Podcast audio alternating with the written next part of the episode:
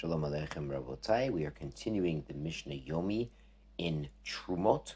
Yesterday we finished Shvi'it and began the very first Mishnah of Trumot.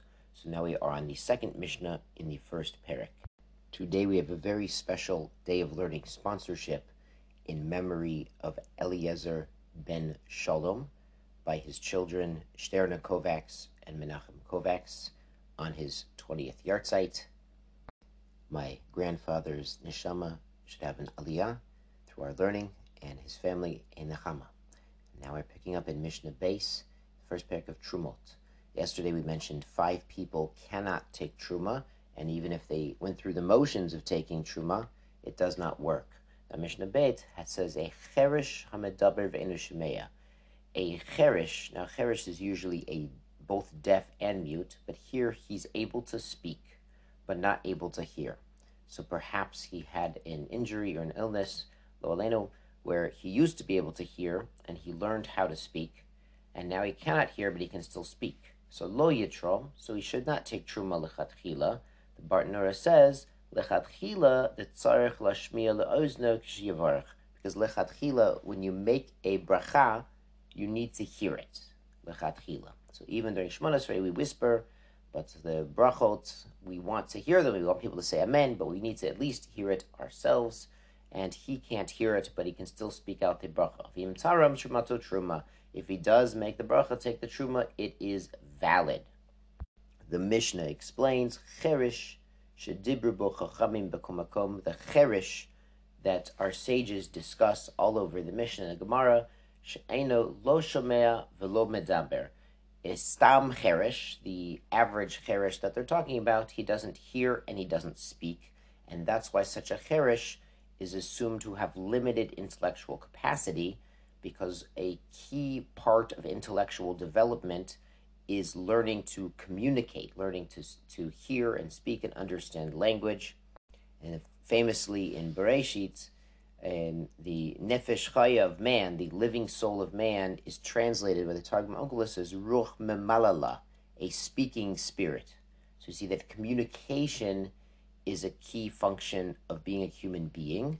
Now there are certainly animals who communicate, but they don't have the same linguistic capacity. They don't have a written language. They don't have the ability to share wisdom from one generation to another to another with with nitzchias, with uh, perpetuity. Like we have the ability to communicate in language and write it down, and write down these mishnayot from two thousand plus years ago, and to share them with our children, great grandchildren, all of these things. It's uh, it's such a bracha to appreciate the capacity to use language.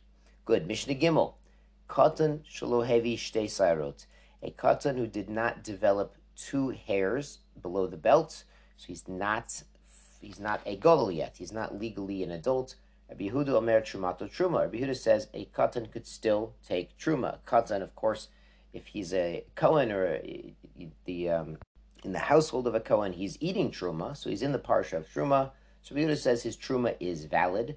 Rabbi Yossi has a different chiluk. Rabbi Yossi Mer Ad Shalo Ba La'onat Nedarim en Trumato Truma. Until he reaches the age of Nedarim, his Truma is not actually truma. Now, the age of Nedarim is actually younger than Bar Mitzvah. It's 12 and a day for boys and 11 and a day for girls. We're going to discuss this in detail in Masechet Nedarim. But at that age, even though they're not a gadol, even though they don't make business transactions, they could make hekdesh. They could make a neder. They could give a vow. They could donate something to the temple, to the Beit HaMikdash, and that is binding on them because they're mature enough to understand what they're doing legabe giving something to Hashem or making a neder upon themselves. Misha Darim Shumato Truma. So Rabbi Yossi says when he gets to this age, 12 in a day for a boy or 11 in a day for a girl, he can't, he does have the requisite mindset because Truma is somewhat similar to a neder. He can make a neder and it's binding, so too the Truma is binding. The Bartanura says the halacha is like Rabbi Yossi. There's an interesting issue that may come up eh, in a zimun. Now, in a zimun, Ashkenazim do not join a katan, but the Shulchan Aruch rules in Orach Chaim 199, halacha 10, that we could join a katan, so the Sfardim could join a katan to a zimun. Know, Rabbi sign the Varech, but what kind of katan? So they say at age 10, for that halacha, he is old enough to understand who is really receiving the bracha. Now, Baruch Hashem, we train children even younger than 10 to make a bracha, but at age 10, he could even join a zimun, a formal zimun, uh, to start Birkat Hamazon because he knows to whom he's making the bracha. So it's interesting to have these different ages of cutoff for different levels of intellectual and psychological, spiritual development in children. It could be even even godless, even 13 or even 12 or maybe even 10. Shkoyach Have a blessed day.